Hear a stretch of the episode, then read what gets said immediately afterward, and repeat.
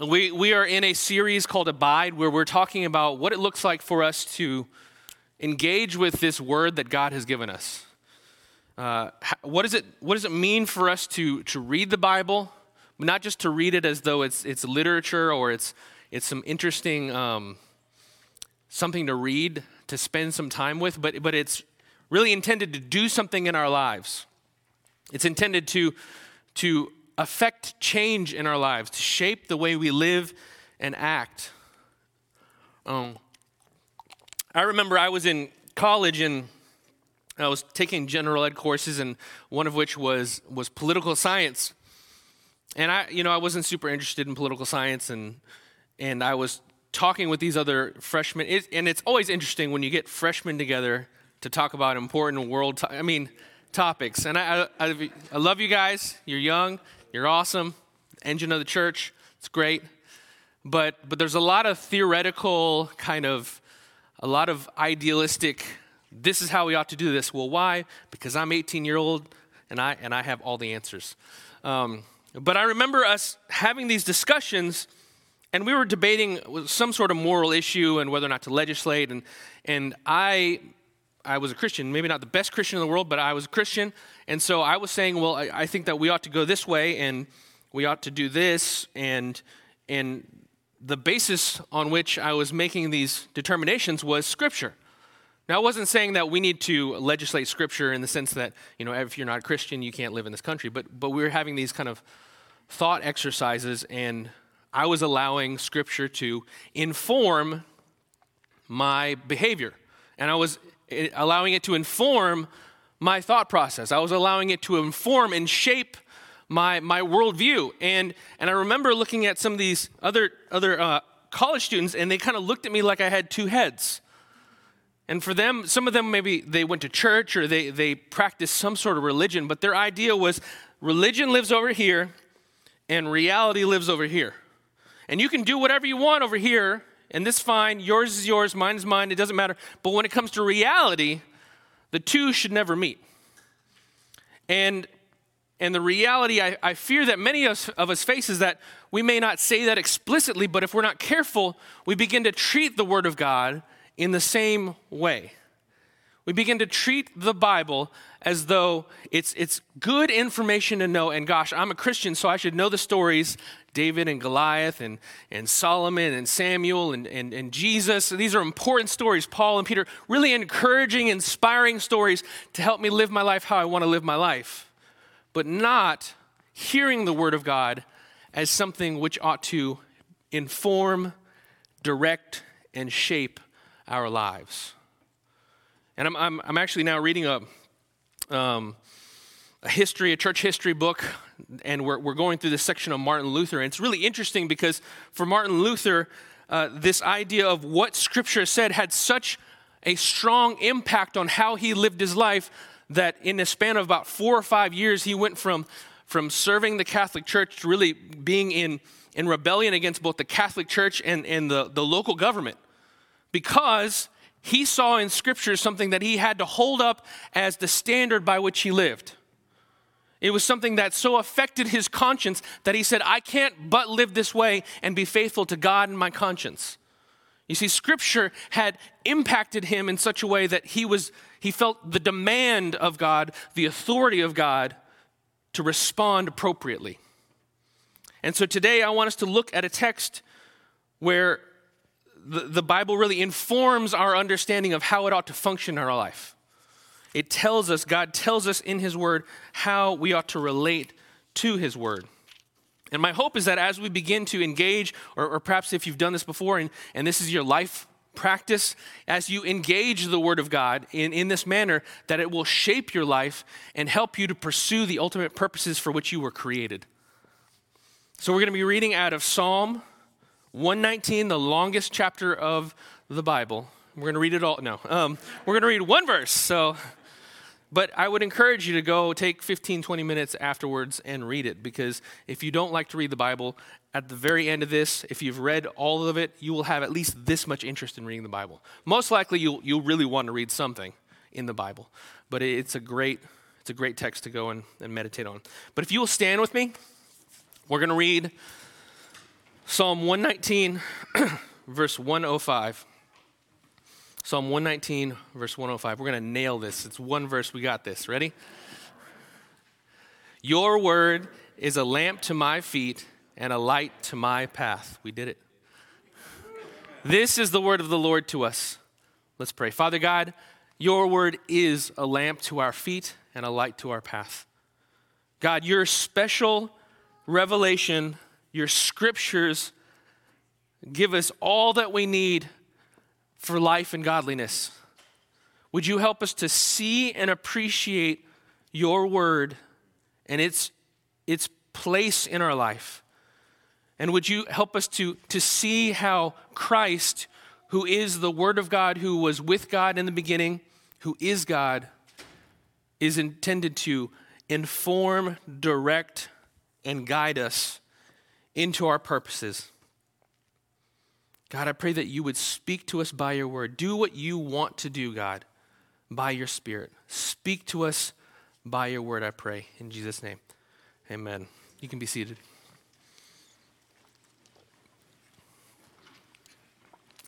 So, as I said, Psalm 119 is the, longest chapter in the Bible. It's right in the middle. It's a great uh, it's a great chapter. It's broken up. If you were to go and look, you'd, you'd see that it says Aleph, and then you read a few verses, then Beth, and, and not Beth, Beth, but Gimel, Dalet. And if you're not familiar, those are the names of the letters of the Hebrew alphabet. And so what, what King David did was he, he, he created an acrostic. And you probably did this as a kid. Maybe you did your name, Eddie, excellent, dutiful. I didn't do it, so I, it's Ed. That's all I have. But he took the whole alphabet, the Hebrew alphabet, and he wrote sections of, of Psalm 119 where each letter, or sorry, not each letter, each line begins with that letter. So Aleph, uh, Aleph, uh, all the all the first words of of this section, one through uh, one through sixteen, no, sorry, one through eight. It starts with Aleph, then it moves on to, to Bet and Gimel and Dalet and so forth and so on. So we are in Nun, which is the end sound. Um, and it starts, Your word is a lamp to my feet and a light to my path. And the, the purpose of this, of this chapter really is to illuminate the value, the importance, the, the, the, the, the, what Scripture can bring to us, what God intends in it, how it can illuminate our life, how it can encourage us, how it can change us, how God demands that we obey it and follow Scripture. And so we see here that he, he's speaking about Scripture and how it ought to function in our life. And, and as we look at this one verse, we're going to see three things, I think. We're going to see the source, we're going to see the supply, and we're going to see our steps. The source, the supply, and our steps. So, uh, this is a great example of Hebrew. Uh, just stick with me if you're kind of like, this is the boring part. Um, but this is a great example of Hebrew parallelism, right? In English, we do poetry largely by rhyme and meter. So if it rhymes in time, something that rhymes with rhyme and time, that's, that's poetry. That was horrible poetry, but it was poetry nevertheless. We, we also deal with, with meter, with, with rhythm. Da da da da da da, da da da da da da da, right? And, and you have lines that reflect that, and you have different styles of, of poetry that have different kinds of of, of meter. You know, Shakespeare used iambic pentameter, which meant something that, that someone else can explain later. Pent five, there's so there's five strophe. I don't know. It's a thing. Um, I promise. And and that was the way that it was structured. Well, in Hebrew poetry, one of the primary tools of Hebrew po- poetry is called parallelism, where the, the author will write one line and he'll present a truth or a reality or a command or something like that. And then he'll write the second line, which will be slightly different, and it'll either be a, a, an addition to the first, or it'll be a comparison or a contrast. And, and when you put the two together, it pre- presents a fuller picture. You know, it, it's a bit like I don't know if you had these as kids, but uh, you have these transparencies, and, and sometimes you'd have one picture, and then you'd, you'd put another picture on it, it, it would add color.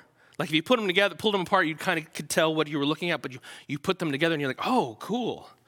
And, and for those, a transparency is like, uh, it's this piece of paper that you can see through and they, they write different things on it and then they would put it on this, this projector thing that would it's a lot like this but not digital so anyways the point of that is hebrew parallelism parallelism you, you take the first line and you the second line and you begin to see the what are the differences what are the similarities and try to draw the fuller picture so here we see he says your word is what is a lamp to my what feet and you could stop there and you can kind of have an idea of what he's talking about. But then he goes and he says, and a light to my what? Path.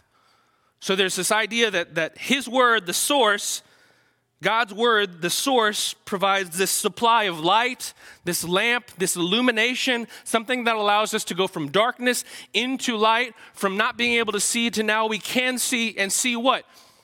Not just us standing still, but a path to move forward. And we see that, that he's telling us something about our path moving forward. And it's not just you walking in the dark uh, from your bathroom or from your bedroom to the bathroom. No, he's talking about your path in life. So we see him talking about the source, the supply, and the steps. The source, your word, is a lamp to my feet. The psalmist writes, David writes, Your word is a lamp to my feet. You know what he doesn't say is, My word is a lamp to my feet. He doesn't say, My understanding is a lamp to my feet. He doesn't say, Bill's understanding is a lamp to my feet. He says, God, your word is a lamp to my feet. Now, we all carry lamps. We all carry lamps. It's just that some of them are broken. Some of them don't properly illuminate our path. And we live in a world which would like to tell us your light is just as fine as my light, is just as fine as his light. You know, your religion, his religion, her religion, your ideal of, of idea of anything that it, that it is supernatural, that supersedes what we can, you know, see, hear, taste, touch, smell. If it, it can't be empirically measured, then it is up for grabs. It is subjective. But the Bible would say, no, no, no. It's not subjective. In fact, everything that exists, visible and invisible, is, is objectively under the authority of God. You know, in Colossians, we've been memorizing, memorizing that as, as a staff. We've been going through, and, and there's this amazing section in Colossians 15 through 20 where it's, uh, scholars think it's this sort of um, hymn that the early church had, or this sort of this culmination of, of Christological awesomeness. And it says this He, talking about Jesus, is the image of the invisible God, the firstborn for, from all creation. For by him all things were created in heaven and on earth, visible and invisible, uh, whether thrones or dominions or rulers or authorities, all things were created through him and for him. What's that say- what that is saying is that there, there's no span or aspect of reality that doesn't fall under the lordship of God. That there's no portion of reality that is up for grabs as though we kind of conjure it up into being. Everything falls under God's lordship and everything falls under his word. He says, Your word is a lamp to my feet and a light to my path. Your word. He says, Your word. You know, if, you, if you're studying scripture and, and you want to try and figure out what does this mean? One of the, a helpful exercise that you can do is to take each word and emphasize it in the sentence and begin to understand okay, how does that affect the meaning? Your word, okay, we're talking about his word, not my word, his word, not the world's word, his word, not anyone else's word, the creator's word, not the creation's word. Your word. This, this idea of the word dabar in, in the Hebrew, it's this idea of God's creative power and his self expression. His word brought everything into creation, right? In the beginning, God, he spoke and everything came into being. But not only did he speak and everything came into being, he spoke and he created and then he disclosed himself to reality. He showed us who he was. And, and if that doesn't make sense, when you read a story, the characters in that story are unaware of the existence of the author, right? By, just by, by purely existing, the, the members of the story, right? Winnie the Pooh doesn't know anything about A.A. Milne. All, he doesn't know anything about a lot of things. he, he, knows a lot about honey, and that's about it. But he wouldn't have any awareness of A.A. Milne unless, unless the author were to write himself into the story. And so we who have been created have an awareness of God because he's written himself into the story. Theologians talk about this in, in really kind of two categories. One, they call, I mean, there are other terms, but they, they call general revelation. And in Romans 1, it talks about how, how everything in creation testifies to the awesomeness of God. That, you know, as I was driving in from Winchester, yes, I live in Winchester, um, I, it was amazing and beautiful. And, and I'm driving through Berryville, and, and everything is kissed with snow, and there are all these trees lining, lining the roads, and it's beautiful and majestic and amazing. And I begin to see that, man, there's, there's a power that is greater than me that could, in a moment, create this amazing scene. And at the same time, this type of creation is happening all the time, all over the place, because God is amazing and great.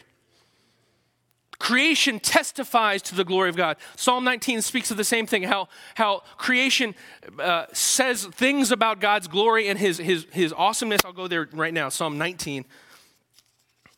Helpful uh, pro tip if you want to know about God's creation and his self revelation, it's Psalm 19 and it's Psalm 119. And there are other places as well, but, but if you can remember that. The heavens declare the glory of God, and the sky above proclaims his handiwork. That's what I was looking at as I was driving in. The, the heavens declaring God is awesome. Day to day pours out speech, and night to night reveals knowledge. There's no speech, nor are there words whose voice is not heard. In other words, we have seen and heard. You may have suppressed that. Romans 1 continues to go on and, and say that, that we suppress the truth, but that doesn't mean that we don't have the truth, but that we suppress it. And so we see that, that this word is visible in creation. But, but there's the general revelation that I speak of, and then there's special revelation. You see, if, if you and I were to just have nature, we would never know about Jesus. We have to have someone tell us about Jesus. We have to have someone tell us about what God did in creation. We have to have someone tell us what, what happened in Israel and what the significance of that is.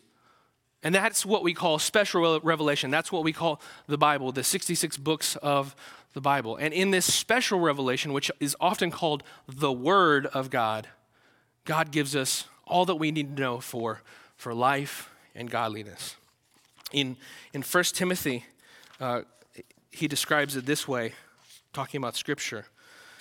Uh, 1 Timothy, nope, sorry, 2 Timothy 3.16 it says this all scripture is breathed out by god. In other words all scripture carries the, the spirit of god and, and has been authored by the spirit of god and is profitable beneficial helpful for teaching reproof correction and training in righteousness that the, the man of god may be competent and equipped for every good work.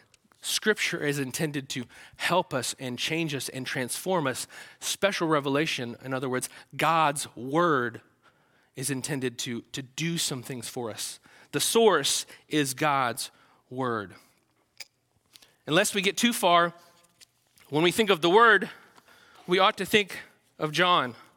If you've never thought about this before, or if you don't relate the two, let me tell you right now. If you hear the Word in the Bible, it may not be directly connected, but you should ask the question is this connected to Jesus? When you read something in the Old Testament and it says the word does this or the word does that or God's word does this, you should ask, is this connected with Jesus? Because in John chapter 1 verse 1 it says, "In the beginning was what? The word. And the word was with God and the word was God." And God in this moment or uh, John the the apostle is not specifically talking about scripture, he's talking about Jesus.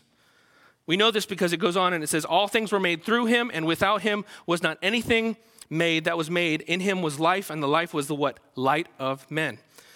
And it goes on to verse 14, and the word what? Became flesh and dwelt among us. You see, what John was telling us was that this self revelation that we see in Scripture, this, this God showing us Himself in Scripture, is personified in the person of Jesus Christ. Now we don't just have testimonies about God in God's word, we have God in front of us in his son Jesus Christ. Jesus is the word. And, and our, our ears ought to perk up when we listen to verse 4. In him was life, okay, and the life was what? The light of men. What did we read in Psalm 119? Your word is a light to my path.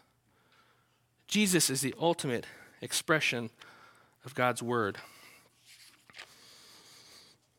Jesus and the word are the source. Now, we can do this because we know the ending.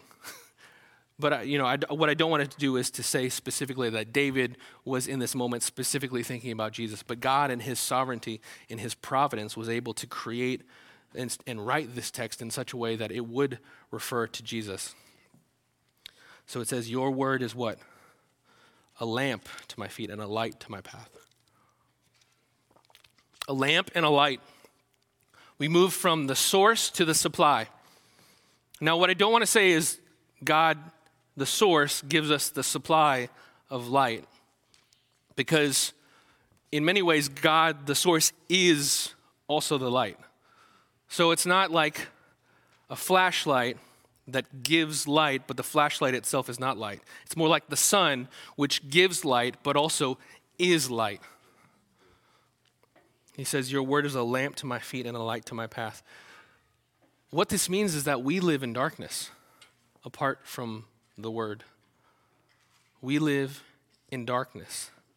And in fact, again, I'm, I'm quoting Colossians a lot, but that's what happens when you're memorizing Colossians. Um, in Colossians, one of the things that, that God does is in Colossians chapter 1, we see that God transfers us into the kingdom of his beloved Son. And where does he transfer us from but the domain of darkness? Psalm, or sorry, Colossians chapter 1, verse 13 says, He delivered us from the domain of what?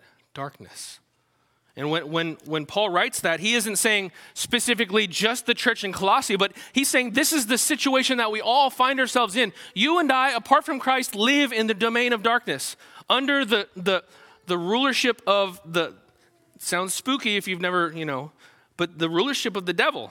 I mean, that's where we are. That's what the Bible tells us. That when Adam and Eve chose to disobey God who was in control. They served as vice regents, as, as those in charge of, of all creation, and they decided, you know what, I'm going to submit to um, the, the testimony of this serpent. What they did is they said, You be in charge. And they came under his authority. And that has existed throughout creation apart from the salvific works of God where God is transferring people from that domain of darkness into the kingdom of his beloved Son. You and I, we live in the domain of darkness. And if we pay any attention,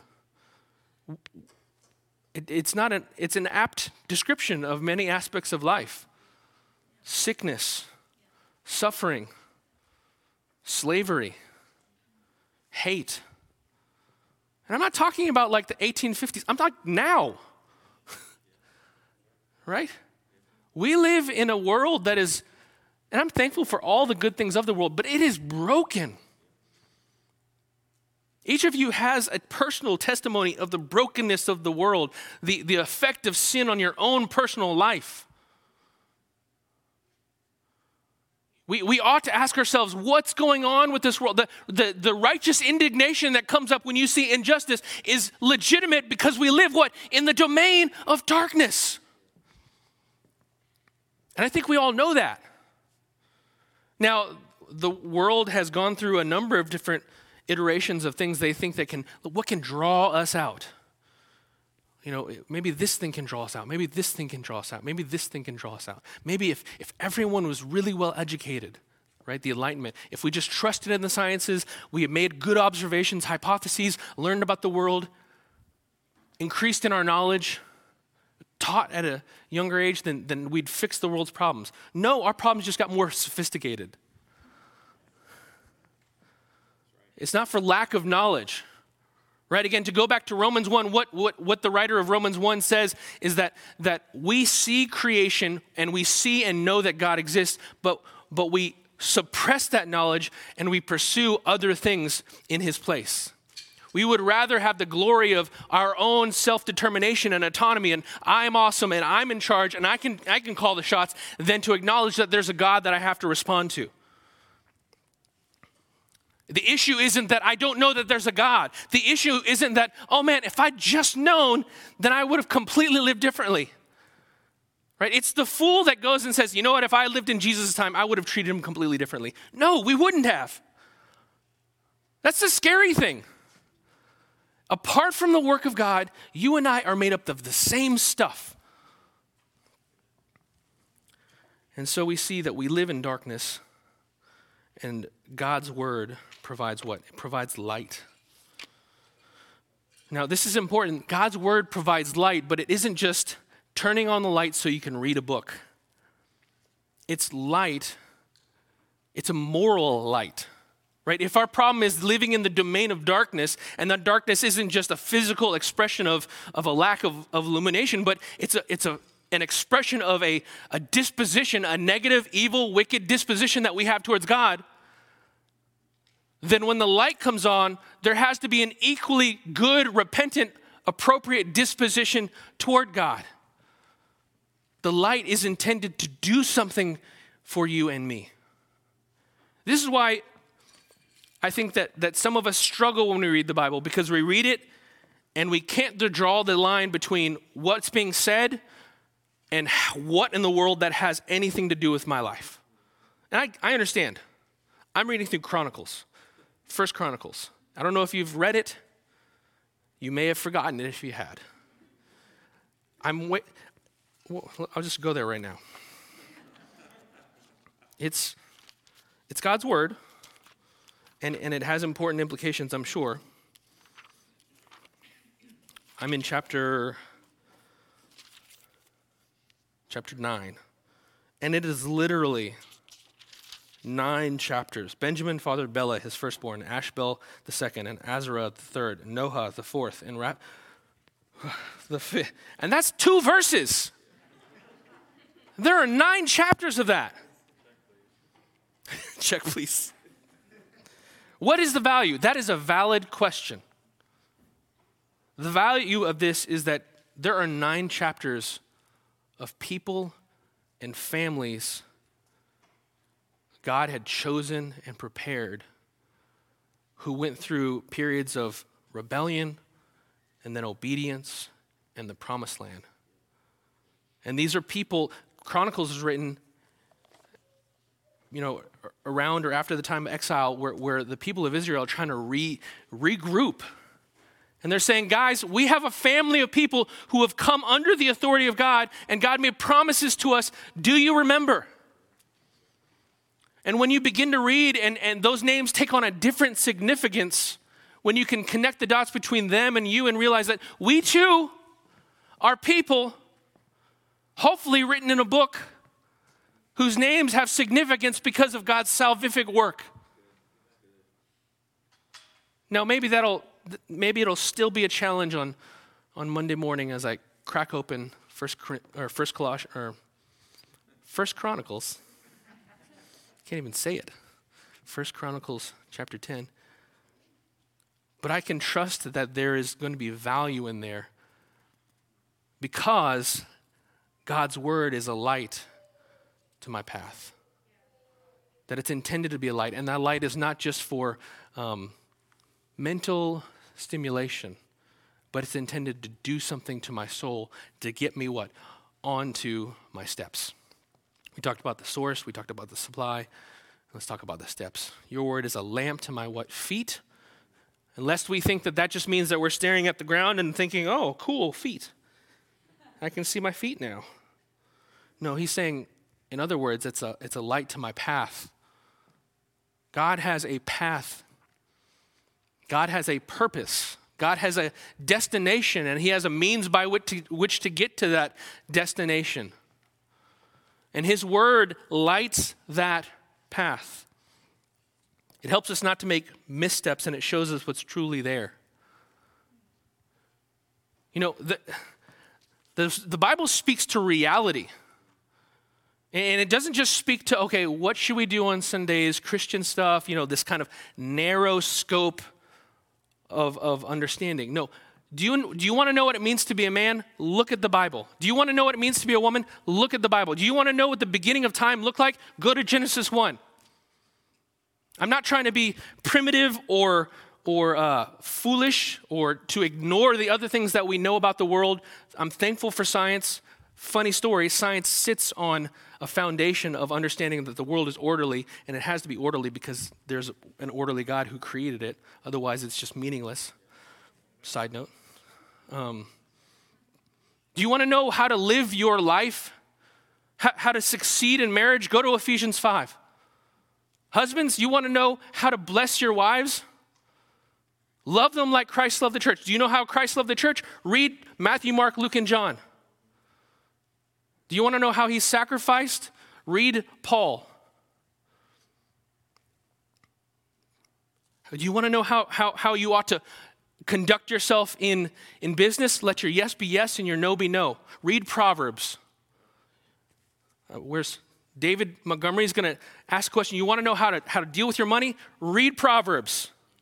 Right? He's going to talk about Proverbs and probably a bunch of other scriptures that inform our understanding of, of what she, we should do in, in response and relationship to the Dow, to investments, to uh, 401ks. Right? You, you think well, the Bible doesn't have anything to do with the 401k. Well, it's not going to list this is what you should do with the 401k. You know, uh, really, you should get a Roth IRA. You know, it, it helps you with taxes. And no, it's not going to say that, but it will give us principles by which we ought to live principles of integrity, principles of trusting God, principles of, of generosity. And they work because this is God's world. These aren't just opinions that God that, that, that we get, and it's like, well, give this a try, maybe it'll work, maybe it won't. By and large, these things work because we live in God's world. It's, it's a, the light illuminates our reality. See, when we begin to, to broaden our idea of what the Bible is for, we'll see that it applies to a lot more situations than we would otherwise think. And part of the reason you and I struggle with the Bible is because we think that it doesn't matter. It matters because that way I can look at Pastor Eddie in the eyes and say, Yes, I read, read my Bible this week. But, but it has so much more. You know, I'll go back to, to 2 Timothy. 2 Timothy, that, that quote, chapter 3. He says, All scripture is breathed out by God and it's profitable for what? For teaching, for reproof, for correction, and training in righteousness, so that you can be competent and equipped for every good work. What, why do I care about good works? Well, in Ephesians chapter 2, it says this we are workmanship, we are the workmanship of Christ, created in Christ Jesus, what? For good works. The purpose for which you have been created is to do God, God's good works that He prepared beforehand. How are you to walk in the good works that God has given you? Second Timothy tells us read the Bible, allow it to shape and form you, and prepare you for the good works that God has, get, has, has made for you. God's word is a light to my feet and a lamp to, or a lamp to my feet and a light to my path. Each of us is on a path. For some of us, the path is, is how, do I, how do I navigate college? What, what, what's my purpose? What, what's that next step? What career should I take? Who should I date? Who, who should, should I get married? And the Bible has a lot to say about those things. Some of us are, are further along. We, we've been through our careers, we've got some money, we, we, our kids have grown up. And the question is, how do I live in relationship to, to grown up kids? How do I, what should I do with this money that God has given me? What does it look like for me to establish a legacy? What, what do good works look like in this season of life? And I can promise you that the Bible has something to say about that. Of how, how younger men are to train, or older men are to train younger men, and older women are to train younger women, and we are to be generous in our lives. This word, it is intended to change, transform, and direct our lives. And, and the ultimate expression of that is in our Lord Jesus Christ. You know, the, the same questions I asked how should I look at, how should I live my life? We can say, look at the word. We can also say, look at Jesus. You know, there, there were these, these bracelets that were really popular that said WWJD, and they got some flack, and I understand why, because, you know, what would Jesus do? And, and some people pushed back and they said, well, Jesus did things that we couldn't do or shouldn't do. He died on the cross for our sins in our place. Absolutely. Totally agree with that. I was kind of on board when, because it kind of became this kind of cultural, this, this thing, I'm a Christian.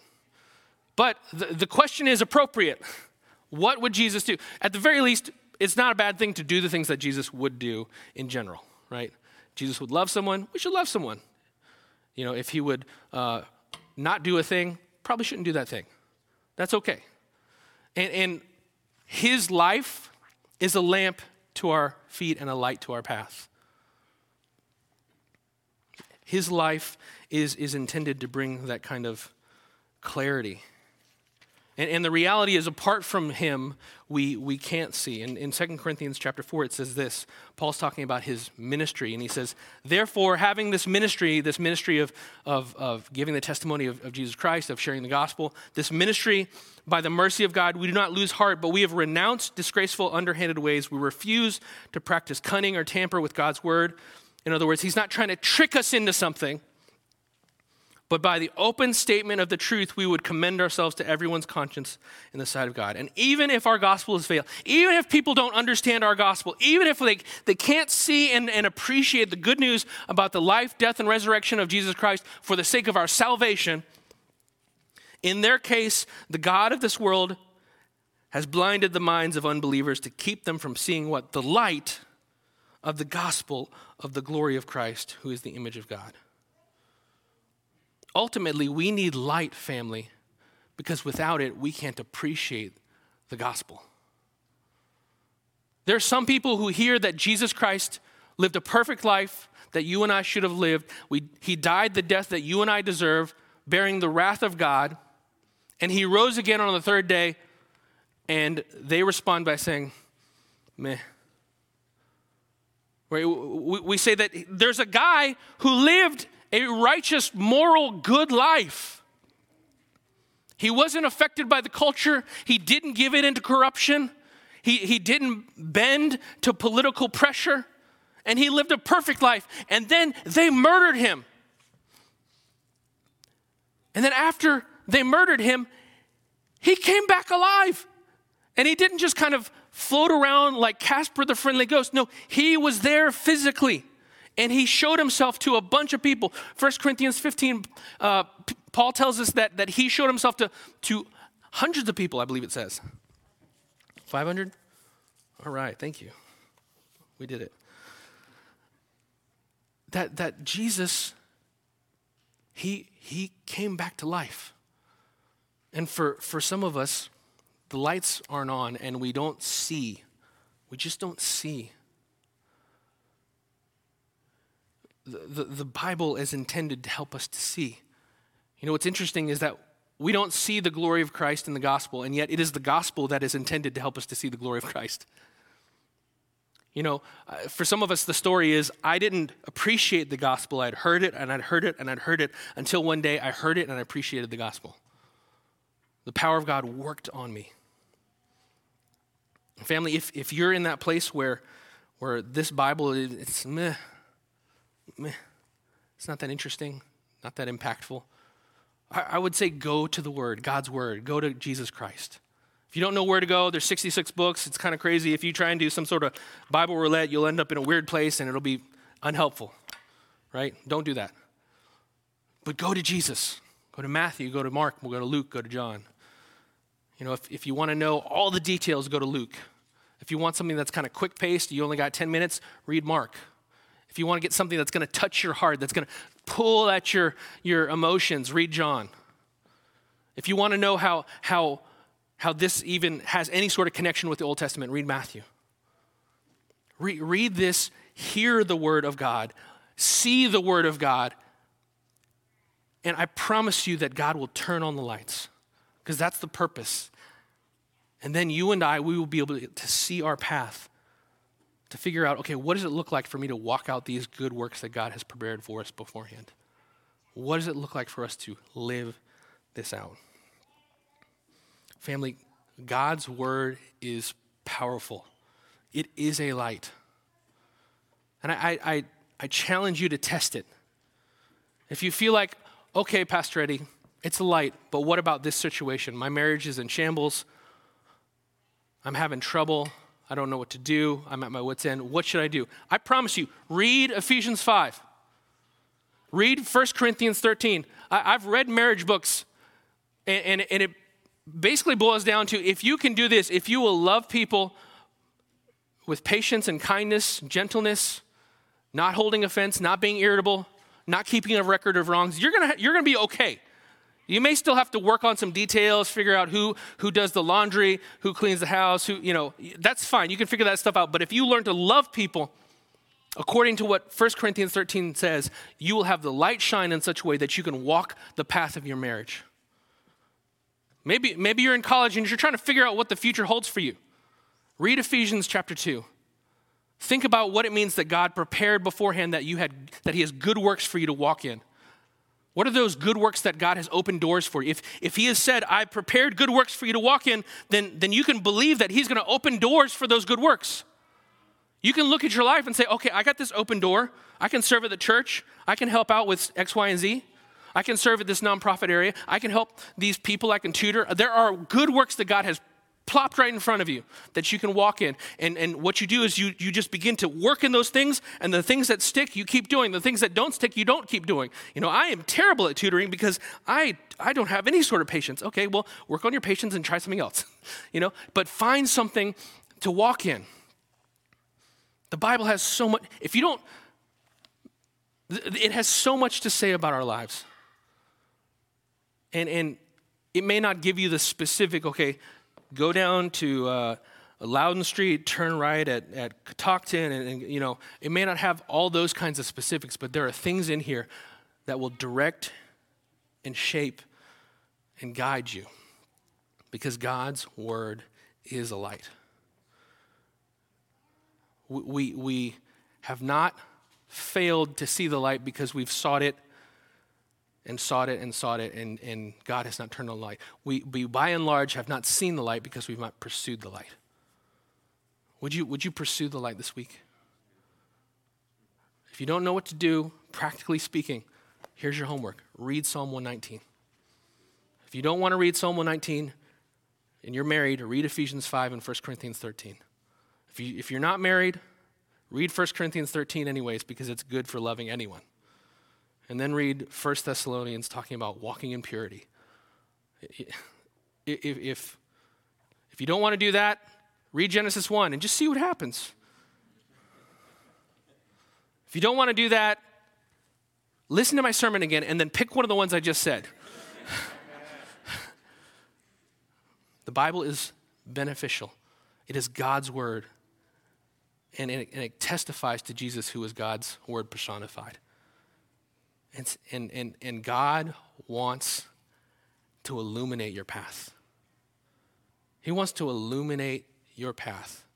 Your life may be hard, it may be challenging, it may be stressful and painful, but God wants it to be a life that is informed, shaped, and guided by His Word. Let's pray. Father God, we love you. We thank you for your Word. I thank you that, that, that there's so much that, that you speak to about life in general, about knowledge, about the pursuit of understanding, about wisdom, about relationships, about family. Didn't even talk about family. Your, your word has so much to say about what it means to be a good father, a good mother, to be a good son or daughter, to be a good friend. And God, I pray that we would be a people whose lives are not just seasoned with the word, but are shaped and formed and directed and guided by the word. That we would be Bible people. Even in a culture which in which it, being a Bible person is, is passe, it's it's countercultural, it's uh, in some respects politically incorrect. God, your word stands above and over all of the things. And I pray that we would receive that reality, that we would cherish your word above all things, because it is your word. Your word is a lamp to our feet and a light to our path. God, illuminate our lives, I pray. In Jesus' name, amen. Love you, family.